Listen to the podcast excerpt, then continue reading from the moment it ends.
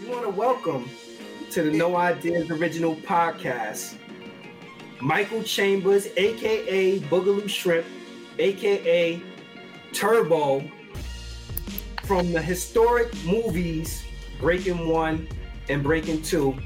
Welcome to the No Ideas Original Podcast. How you doing, Turbo? A K A Boogaloo Shrimp. I'm doing fine. And on that note, on, on that on that note, I want to show respect and love to all the East Coast hip hop elements. Ed, I don't know if you guys were aware of oh, this, man. But if you could see this, yes, I got that award. It says thank you for your contribution to hip hop culture. Mm. Look at that! See that? Wow. Yeah. Man. Can you see it? Yeah, yeah, we can see it. Yep. Yeah. What, what, what, what that means to me is, for years, for years, people have been talking about this West Coast, East Coast thing. And the thing is, as a dancer and an artist, I've always had respect for Rocksteady, Cool Herc, you know, the, the hip hop elements, everybody, you know, uh, Kumo D, uh, the Flavor Flav, everybody from New York, you know, Hollis, uh, Boogie Down. I've always had respect for them. And so I think as a, a hip hop artist now, talking to the younger generation, I want to let them know that that'll mean a lot to me, coming, being validated by East Coast people, just because the thing is, we were all united by God. God mm-hmm. created us all. Right. So we're just kids from different sides that take an honest dollar. So from the from the Zulu Nation to the Poppers Picnic, we were all one through one beat, you know. And so yeah, with yeah. that being said, I, I really appreciate this forum and what you all are trying to, to drop knowledge, so that all these kids from all these different nationalities, Puerto Ricans, Mexicans, Filipinos, can see that hip hop is everybody, you know? Mm-hmm. For sure. Mm-hmm.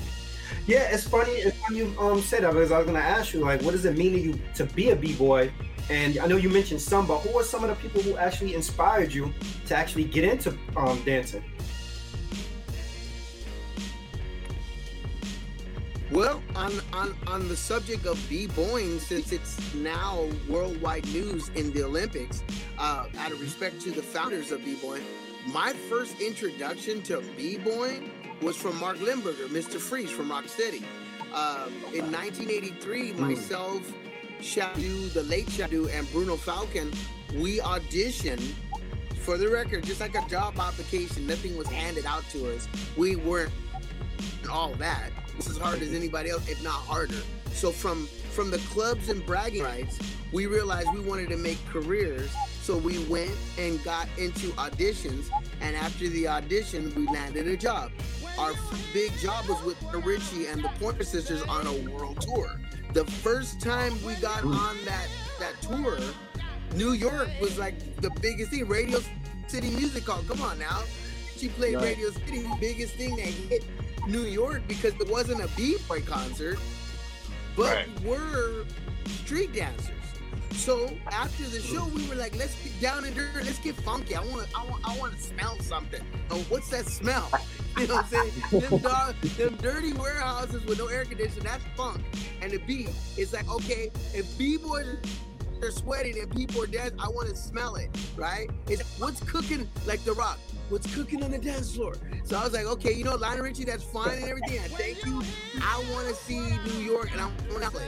So the thing is, people came to the concert, they said, okay, y'all from L A, we're gonna break you. They took us to the fun house. They took oh, us wow. to the fun house, and I think Ooh. we went to the Roxy back there. And that was, yeah. no, no, no, that, that was New York. That was like ground zero, bang, in your face, in your face. So the thing is, I met Mark Lindberger, who was like a ghetto superstar. Him and Norm's, and, and, and, and uh, uh, what's his name, Crazy Legs, they were superstars. When that movie Flashdance came out, and then Wild Style, forget it. They were like, they were walking around Washington Square Park, no hall, you, hey, yo, don't talk to me, B. You know, we're the freshest. You know, I mean, they had like a swagger, and we're like, dang, they're like superstars. So, Mark, he was coming to L A with Jeffrey Daniels from Shalamar. Make that move. And the thing is, all these L A guys were like, well, who's the hottest? Everybody in, everybody who was in, Everybody who was into dance and music watched the movie Flashdance. But the hip hop people were like, I wanna, I wanna get, I wanna know what that is, those dancers in the in the park. So the thing is, Mister Freeze and all those other guys from New York, they were like, shoot, we're gonna get some of that Hollywood love, let's come to L A. The person who brought him to L A was Jeffrey Daniels. So the story unfolds. Ooh. Jeffrey Daniels was a pop-along kid from Shalamar, and he was doing his stop it. Look, Electric Boogie came from New York, and in and in in in, in, in Flash, when the, when when when uh, Mister Freeze and doing the Electric Boogie, now everybody was like, we need to get with New York. So Jeffrey Daniels was the first person on the record to bring right. those New York breakdancers over here and right. bring other street wow. dancers into his house, because Shalamar, Shalamar, Shalamar only knew what was available at Soul Train. They performed on Soul Train, and who was on Soul Train? The Locks and Rerun and, and Slim the Robot. But that wasn't the whole element of dance. But the thing right. is, Jeffrey was smart. He knew he was gonna be a choreographer, and he knew he was gonna work with Michael Jackson, but he's not a breakdancer, and he's really not, not a popper, but to have that title, you're the show caller. So the, the, here it goes. So the respect goes to Mister Freeze, because Mister Freeze from Rocksteady and Norman, they were B-boys who could pop and electric boogie and glide.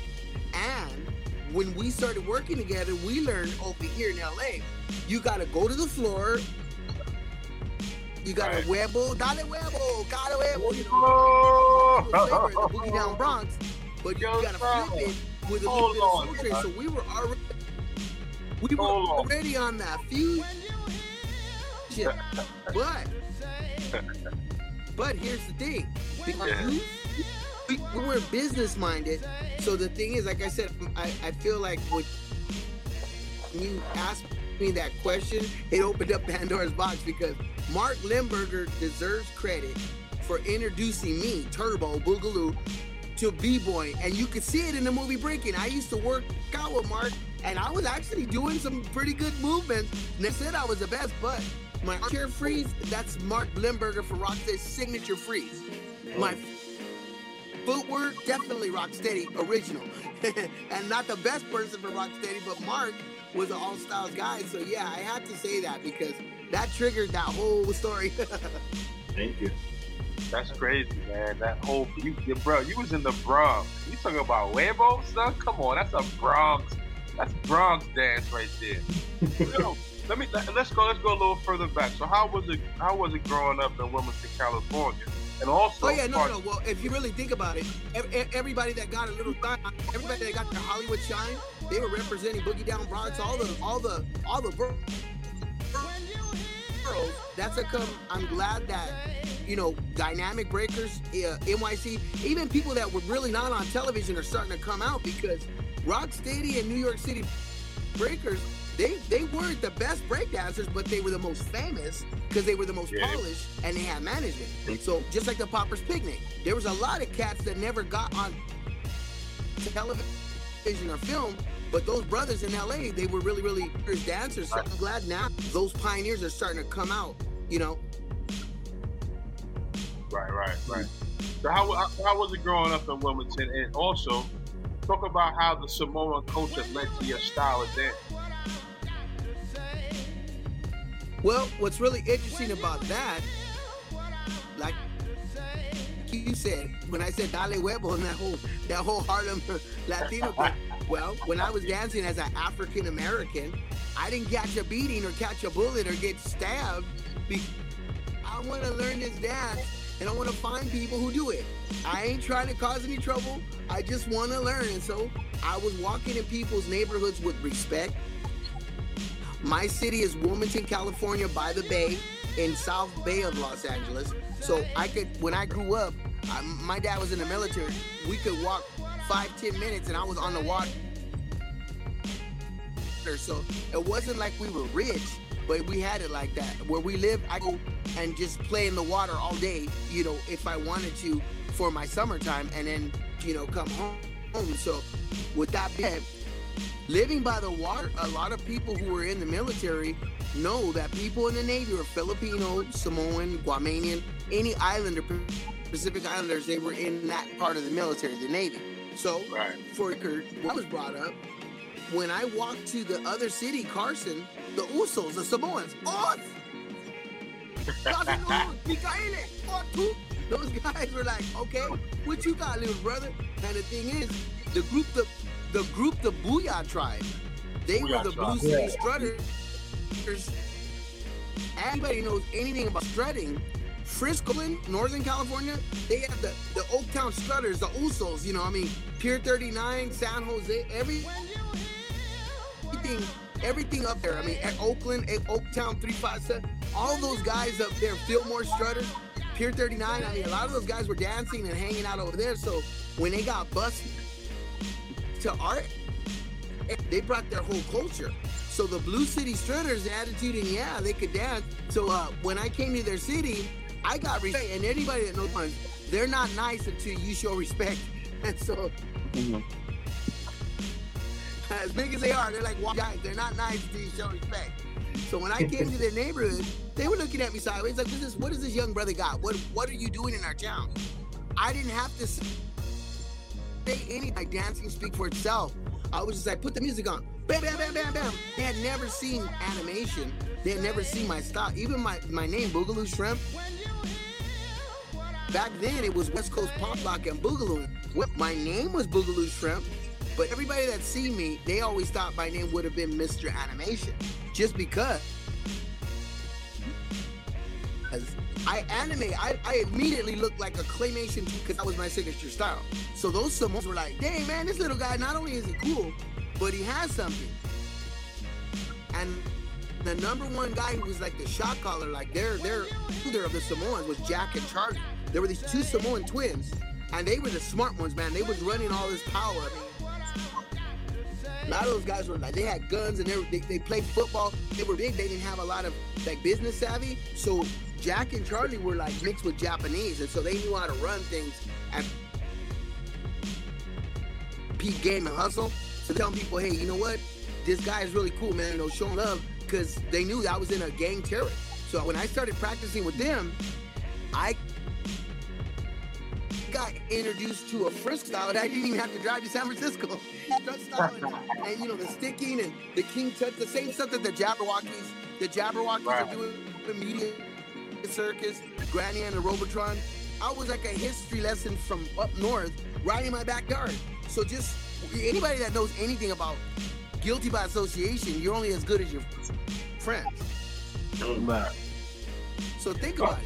I'm a little black man in a sub Polynesian multicultural city, but I'm learning, I'm learning, I'm learning original foundations from Soul Train veterans, from L A, L A, Vernon, Slauson, Crenshaw, those kind of people. And in San Francisco, a lot of people know Electric Boogaloos were up north, Fresno and Frisco. So the thing is, I was getting all that information, just downloaded, downloaded, downloaded. And the thing is, I created my own style, bro.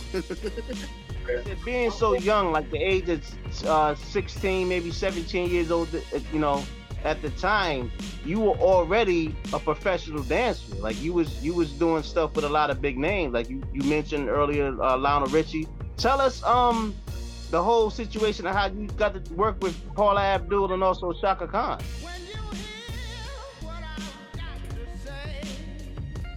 Well, that didn't just happen, brother. The thing is, I went from dance contest to mm-hmm. act told me, hey, you know what? You should do something with your art. So instead of just hanging out at the club for bragging rights, I got with professional dancers. Anybody that knows Adolfo Quinones, Rerun, and Tony Basil, and, and Slim the Robot, they were professional street dancers. They were literally mm-hmm.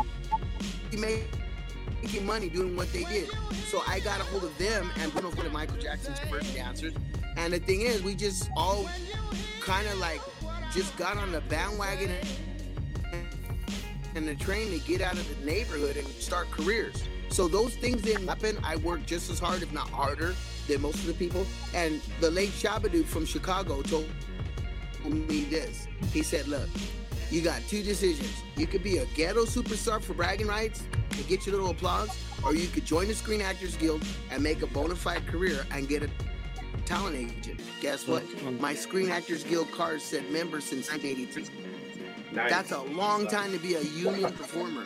So that, yeah. But mm-hmm. I started off as a, as a union performer at fourteen years old. Lionel Richie wow. and the Pointer Sisters, uh, they paid me as a producer, not only in their video, but it, uh, on the tour. I didn't stop then. I just kept going on. So yeah, all that stuff happened because just like a day job, uh, I was had by working out with masters and then learning my own stuff. Mm-hmm. What, what was it like working with uh, Michael Jackson? And rumor has it that you taught him the moonwalk.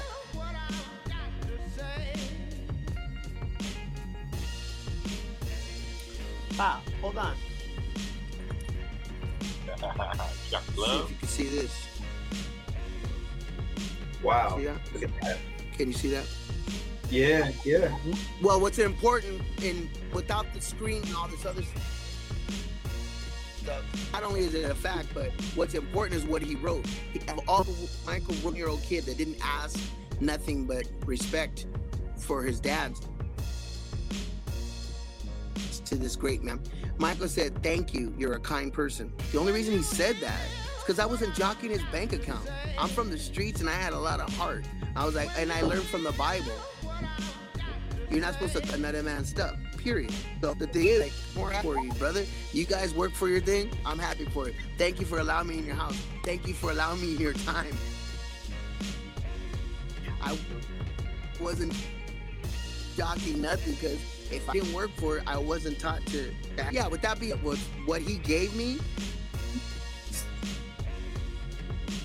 Still resonates because nobody, nobody could deny. Say, for if you were trained by by, by Floyd Merriweather, I don't care who you are. People should see Merriweather's style. So that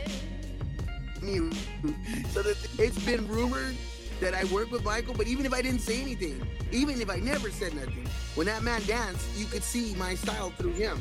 Best gift he could ever give me. So on that premise, like I said, I love it because you know what? Jeffrey Daniels took the credit. He took the credit for many years, but guess what? When you look at Jeffrey Daniels, it's not like mine.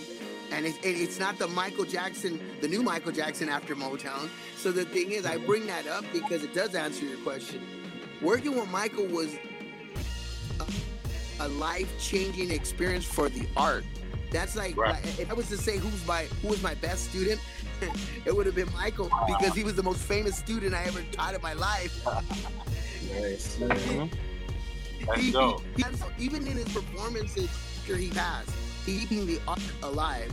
When that man was dancing while Tupac and Kid and playing M C Hammer, think about it. All these dancers, everybody was all fly, right?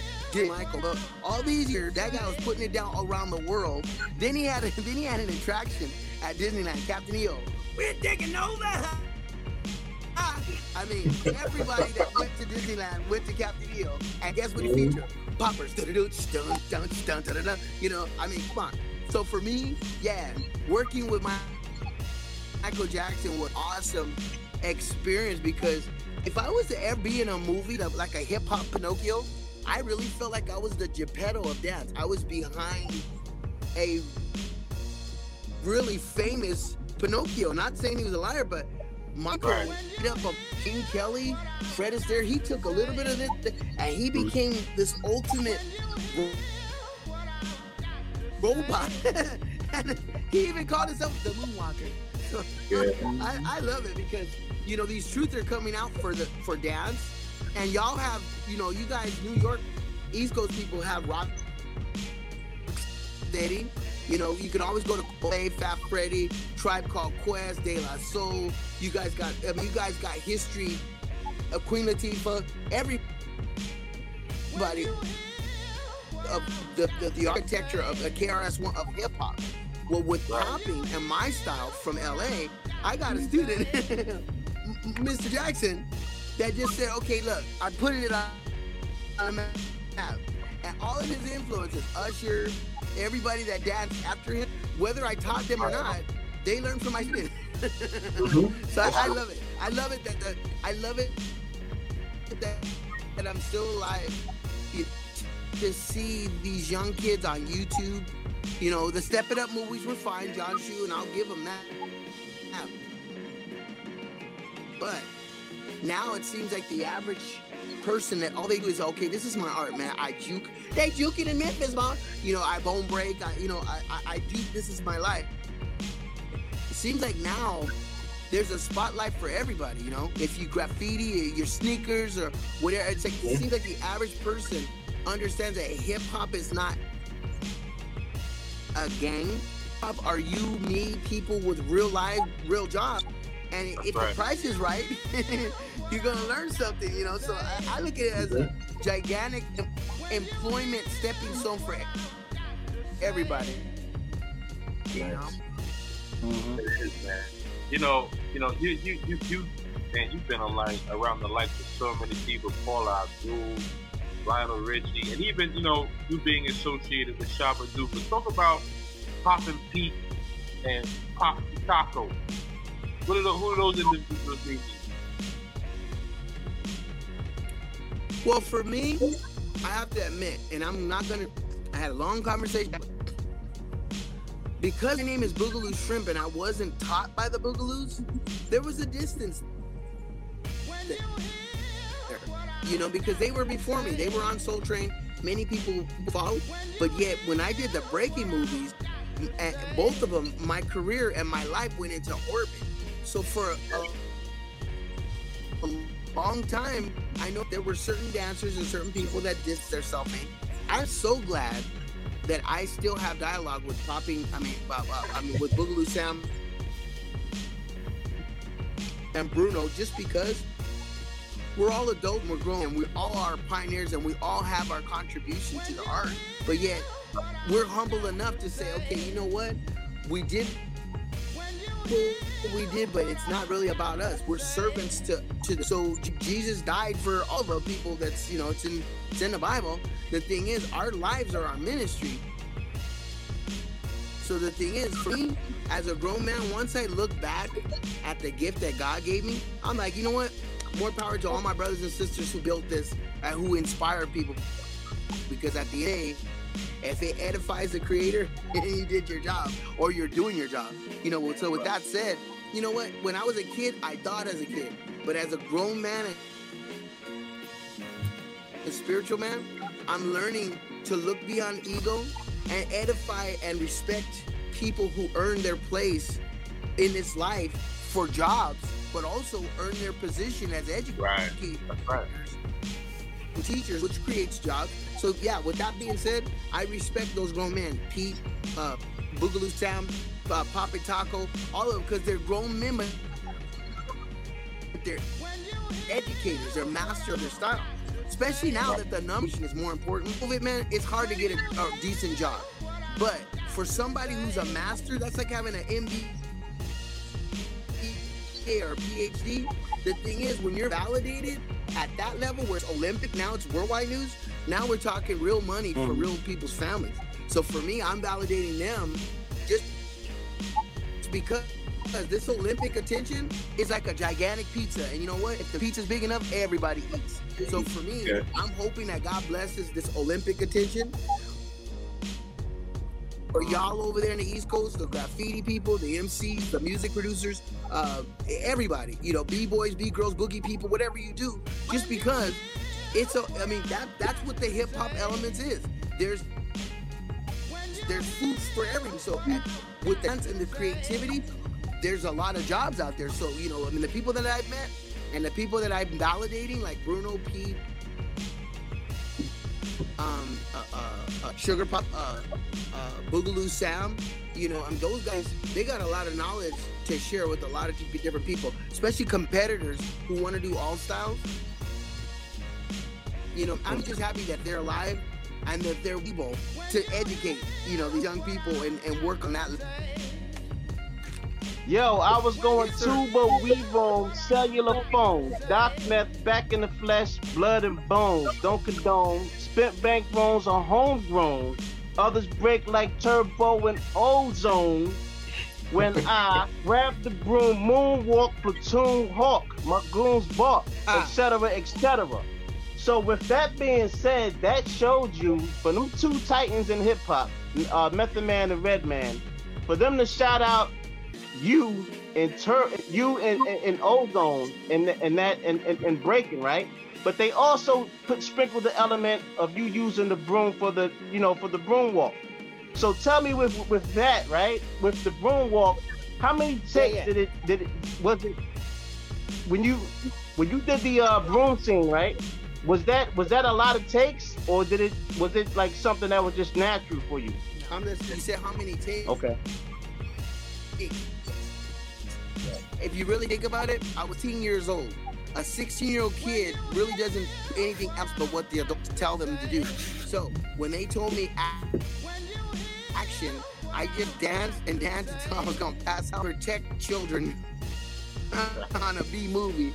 You just have to just kind of save yourself. So to make a long, right. long story short, and if they just keep this music going, this kid's gonna do something phenomenal.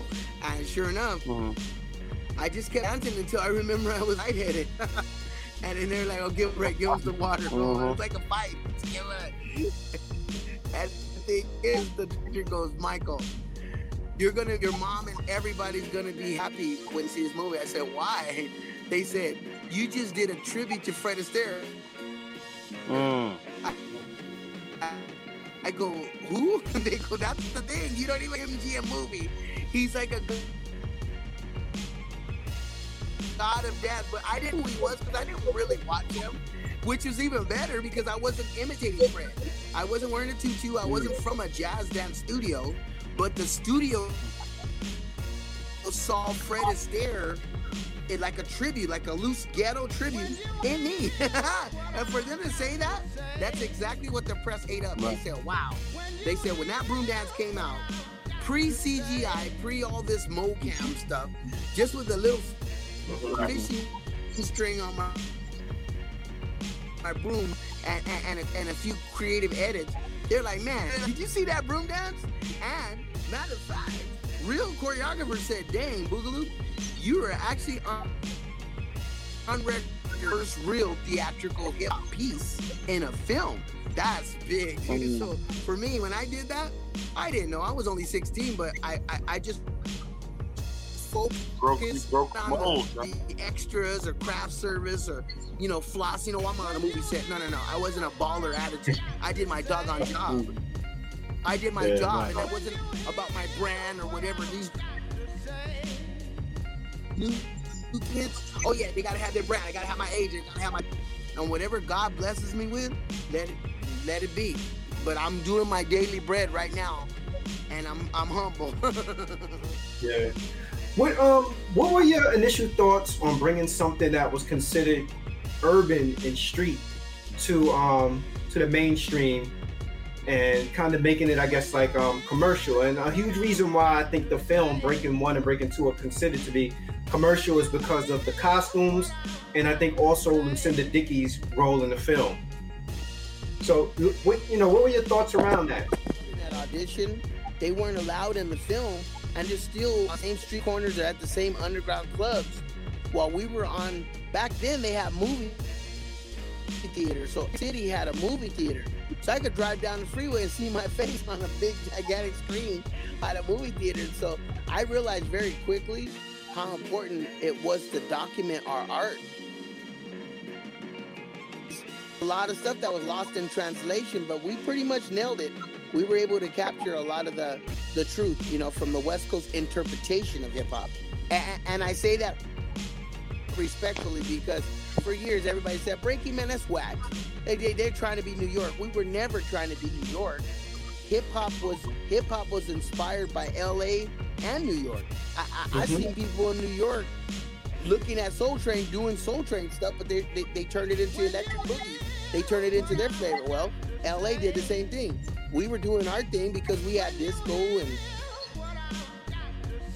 Saturday Night Fever and the whole Latino thing. And the thing is, when, when Boogaloo and the Robot and Poppy came out, we were all, we had that on lock until New York busted out with Gazelles and the Kangos and the Flavor and the Sneakers. From his boomers to his teens, the Sneakers. The thing is, we were like, wow, this is cool. Everybody in New York is about Flavor. And then the Gold Chains, you know, and so, so, so I started seeing the importance because we were like a hip-hop Woodstock. When you think about it, East Coast and West Coast, at that time, the way that we are, you know, our, our fashion was changing, our hairstyles was changing. We went from from ponytails and jerry curls to flat tops and dreads. You know, the funky dreads, you know, the roots. I mean, every the brat, you know, funky afros. It was like a whole culture, almost like like a hip-hop Woodstock. A lot of what people devalue um, and, and call street dancing found its way into mainstream artist videos. I often wondered if the pioneers, which were predominantly black and Latinos, were given choreography opportunities, or were those opportunities given to you guys, white contemporaries?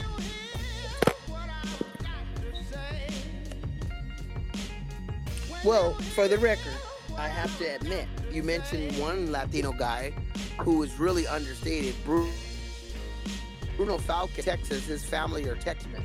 And the thing is, Bruno, when he came into the game, he got hated on, bro. He got hated on because he was Mexican. And a lot of people, I mean, a lot of people right back then were like, no, Soul Train is black. It's Afrocentric. Soul Train, for people that don't know, Soul Train was like the new Panthers movement. It, you know, I mean, there were people that were were, were, were into the whole Betty Shabazz, Malcolm X movement, all of those children from Chi-Town and and, and, and, and, and, and and down south. When they got on Soul Train, it was more of like James Brown's song, Say It Loud, loud, I'm black and I'm proud.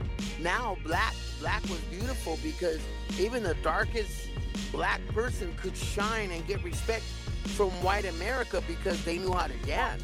So now that was like, Soul Train was like Don Cornelius and the Soul Train, the Soul Train um, show. They gave they gave an image and a a um, a self-esteem to the blacks and the, the, the minorities in the hood, right? So the thing is, when Bruno Falcon started working as a Latino, when he started dancing with the Electric Boogaloos and other blacks, the thing is, he started getting really, really good and developing his own style. By the time him and I met, we met at an Uncle Jam's Army dance where uh, a young Egyptian lover was spinning and scratching. And the thing is, he took to me because he seen me as like an abandoned African-American child because I was just there by myself with maybe a couple of friends, but we were, I was only like twelve and a half. I was like twelve years old. And this was a, this those conventions, there was no alcohol or no drinking or no drugs. And so anybody could, it was almost like a Y M C A. Anybody could come in. So I, I went into that function and it was like a networking rave. You know, we, we all networked. And that guy, Bruno, I have to give it to him. He, he looked at me and was like, wow, you know what? Here's a black kid from another city all by himself, just seeking knowledge.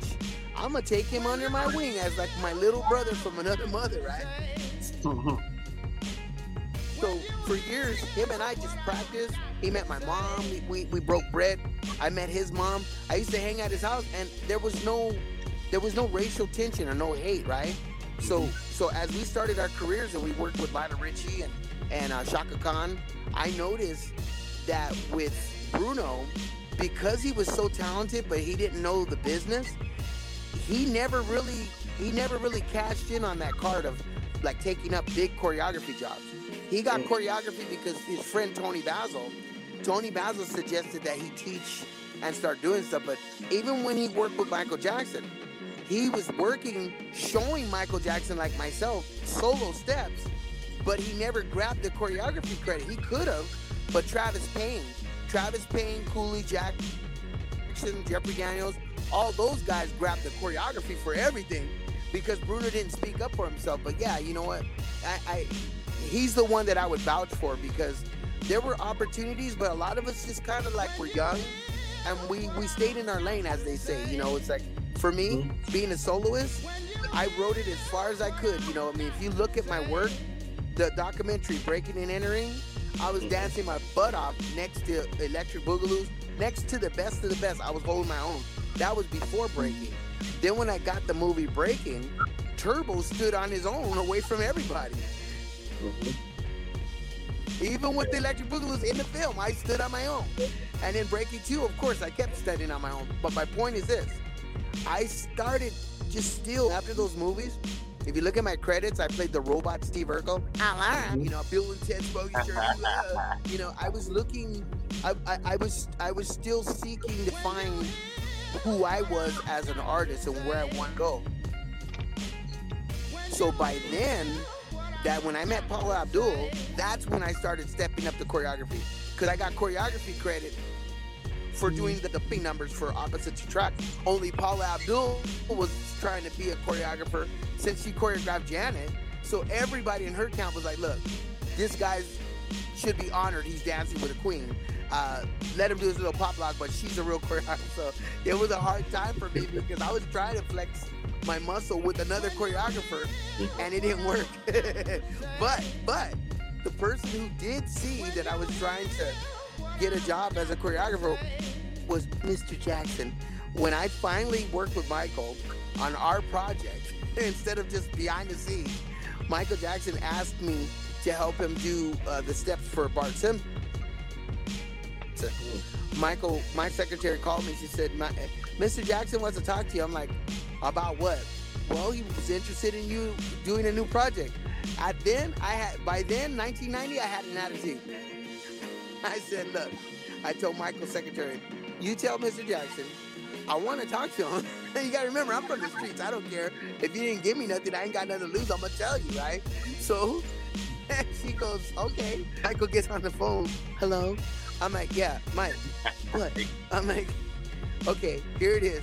I said, for years, everybody's been saying, who taught Michael Jackson? I go, do you know how hard it is to explain something that, that's true to people who just believe a lie?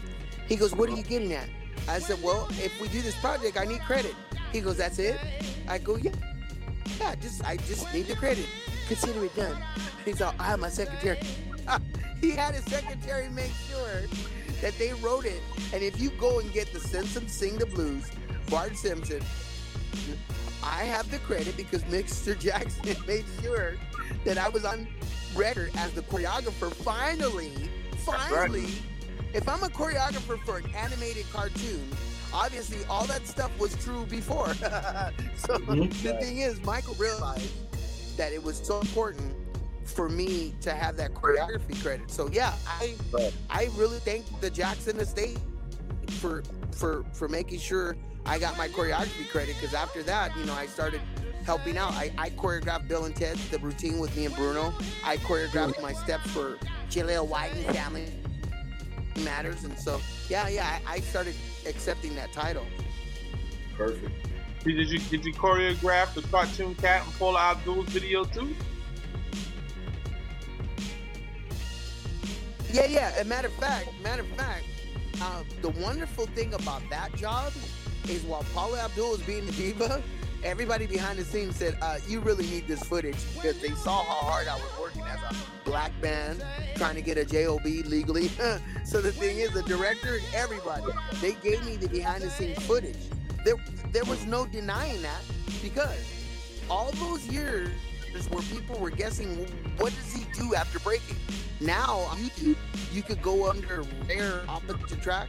Like it, if you punch in Rare Opposite to Track, they have all that behind the scenes stuff where you can actually see what was going on in the making of that video, and actually see me at Debbie Reynolds Studios uh, uh, practicing with Paula and teaching her the steps for those scenes where the cat and her are dancing street dance. You right. know? So yeah, you know what? Right. That that um that was an interesting experience, because I tell you, man, I, if you really think about it, I grew up in Hollywood as a soloist.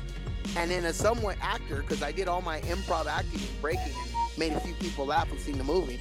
That was all improv. But after that, as I was finding my way very quickly, if I'm teaching, if I'm teaching the King of Pop and I'm working with all these other people, I should be able to choreograph. And so those counts, five, six, seven, eight, of course.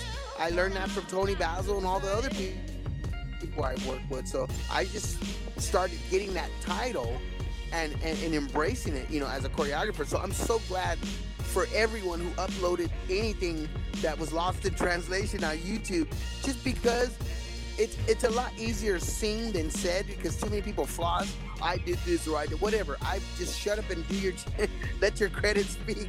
And me, me and Bruno Falcon, Poppin' Taco, we've always been that that kind, you know, uh, in in Tinseltown. We just did our work, and we were hoping God blesses it with good people to bring right. you know bring our credits out, but. That's not really popular. That's not really popular in Hollywood. Hollywood, you get one little thing and everybody's like, look at me. I'm on TikTok. Oh my God, I did this. I was a Lady Gaga. I was a big and a dying. I was a Bruno Mars. I mean, everybody, every everybody flosses their credits. So it's like, look at me. But the thing is, that was a different time for us. We were like, well, we did our job. We respect the artist. But, you know, Hollywood's like, no, if you got the credit, you better floss it. It's all theater. I mean, everybody's over the top, right? Right, right, right, right. That's your resume, man. And hey, you know what? And I want they're all theater and Broadway, so I, I, I appreciate, I appreciate you gentlemen taking the time, just because it's not even about me. It's about the knowledge on your show, and maybe somebody out there that's seeking knowledge for dance or wanting right. to get a job during this COVID. Maybe right. they'll see some, something in my story where that they can avoid problems. You know what I'm saying? For the record, I want to throw it out there out of respect. Anybody that's dancing or anybody that has something that's revolutionary or new, make sure that you log, you trademark your stuff, or or or, or, or find some way to get your, your original work out there and label it and, and copyright it, just so that it, or work with the, the artist and your manager, making sure that you document it, your contribution, just so you can build a resume, so you don't have to worry about people wondering who you are. You know, I mean, your resume is your is your job. You know, and so right. take care, take care of the grind before the shine. Take care of your steps. Don't give it away for free. Nah, that's a, that's a dope piece of jewel right there, man. Some jewel you just giving out to people, because you know people aren't looking at the legal end. Yeah, man, we gotta help these these people, man, get ahead and avoid the pitfalls. That's a fact. That's a fact. Yo, is, is, is the breaking franchise, yeah. is there a reemergence of the breaking franchise? Yeah, man. Matter of fact, matter of fact, on the down low, there's been a lot of activity surrounding that because of because of the Karate Kid Cobra Kai, the franchise, and because oh, we're all right. around it. And of course, I, I, I, I'm not gonna say because of the demise of.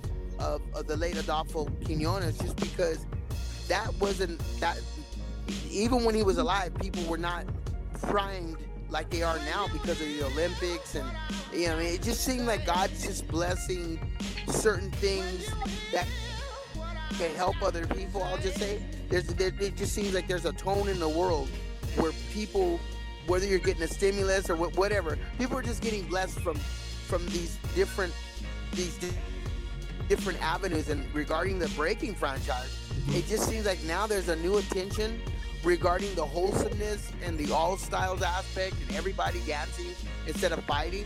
So hopefully, hopefully, you know, there'll be something for everybody to get excited about when there's an audition or a worldwide casting call or something like that, you know. But yeah, there's a there's a lot of activity, you know, but like I said, there's always been a lot, a lot of activity, a lot of talk. But uh, it, everything sounds good, but until there's an audition and it's in production, we wait and see, we see what God blesses. But I learned something, and I'm going to drop this valuable bomb. I learned something from a very seasoned African-American uh, uh, co- co-worker in the arts, Darren Henson from Stomp the Art. Okay. Darren Henson told me, Michael, if you ever are looking for a job as a black man, you need to stay ready so you don't have to be ready. I go, what do you mean? He wow. goes, if you have to, if I have to explain this to you, you won't get it. He goes, how are you gonna go on tour if all your life if you've been waiting for that one moment and you get the call, but you ain't in shape, mm-hmm. you're not ready, you're gonna lose the job or die trying. He goes, you need to work out, you need to keep it moving, and you need to stay ready so you don't have to be ready. So when you get that call, you're gonna get a job and you're gonna love it. So I was like, wait a minute. He told me that, and I tell you what, with my prayers to God and and, and, and, and just grinding, you know, I throw that on because with all that activity in the, the Olympics, everybody who's a dancer or choreographer, who I call them sleeping giants, just because there's a lot of pioneers who worked their butts off on the East Coast and the West Coast, but there was no activity, so people had to get a day job or provide for their family. But look, now that all this activity is up, people need to step it up, whatever you're doing, because if their call comes in, the jobs are right there, you know? That's right. That's right. And, I, and I'm glad you brought, you, you brought that out, because dance, I know dance back in the days, you know, I'm a seventies baby, so disco was the thing. And then it turned into breakdancing and things of that nature. And then it just faded out. Nobody came hard yeah. to dance. Yeah. Nobody wanted to dance. And I'll tell you a quick story. For me as a kid, I played a lot of basketball, but I also partied a lot. What kept me in shape was going to parties on a Friday night and okay. then playing basketball on Saturday. I never worked out. I just danced at a party. But I would dance for five hours straight. Yeah, yeah. So, so, so back to your back to your disco. I always thought, and this was like a conspiracy, brother. There is footage of people at some Dodger Stadium throwing disco records saying disco is dead. It's documented. Somebody had a conspiracy, said disco is dead, and they start breaking C Ds and saying disco's dead. And the, the worst thing about that, people like Bernard Wright freak out. Right. I mean, all those Donna Summer, all those great producers, Neraldo, Marco Walden, ow, ow, oh, oh, ow, oh, oh, oh. I mean, all that really cool backbeat, those music producers, yes, they were out of work because when they said disco was dead, people were looking at New Wave, New Wave, and like the British rock. Do you know what I mean? So the thing is, I like that you brought that up because disco gave birth, disco gave birth to the robot, disco right. gave birth to fusion, and blacks and Mexicans wearing bell bottoms. People, even Jewish people were like, look, we're all one. You're the descendant of Abraham because I got an afro. What's up, my brother? I mean, I just see like people from Yonkers, people from Yonkers was wearing sneakers. People from people from Bedside, they're like, hey, it's in his sneakers. You know, people in L A, it's like, yo, what's up, man? Yeah, I'm from the Hamptons and I got the right sneakers. It's like everybody, everybody was like at one time with yeah. disco and that seventies funk. Yeah. They were wearing the bell bottoms, they were wearing the sneakers. Right when the seventies went out, disco funk children went right into hip hop. Instantly. And they were yeah. roller skating. That's and they, right. they were dancing and still were exchanging crate music and, and the mic. So I'm I'm really thankful that you brought that up because people always say hip hop started it, but disco foundations yeah. actually started that whole Latin and black fusion. The Dale Huevo, Boricua, Puerto Rico, estás bailando. People in Latin America were dancing, get down, get to, to Sister Sledge, Taste of Honey. And the thing is, they started learning from the blacks. Right. They start twisting their braids, start wearing their jewelry, getting their fake nails, you know. Guys who wearing gazelle looking super fly like Dolomite. I tell you what, and man. It was a once, culture exchange, you know? Yeah, it was. Yeah, it definitely was. Once once you saw how Japan and China and other areas fact, of... of lot of interracial babies. You're right.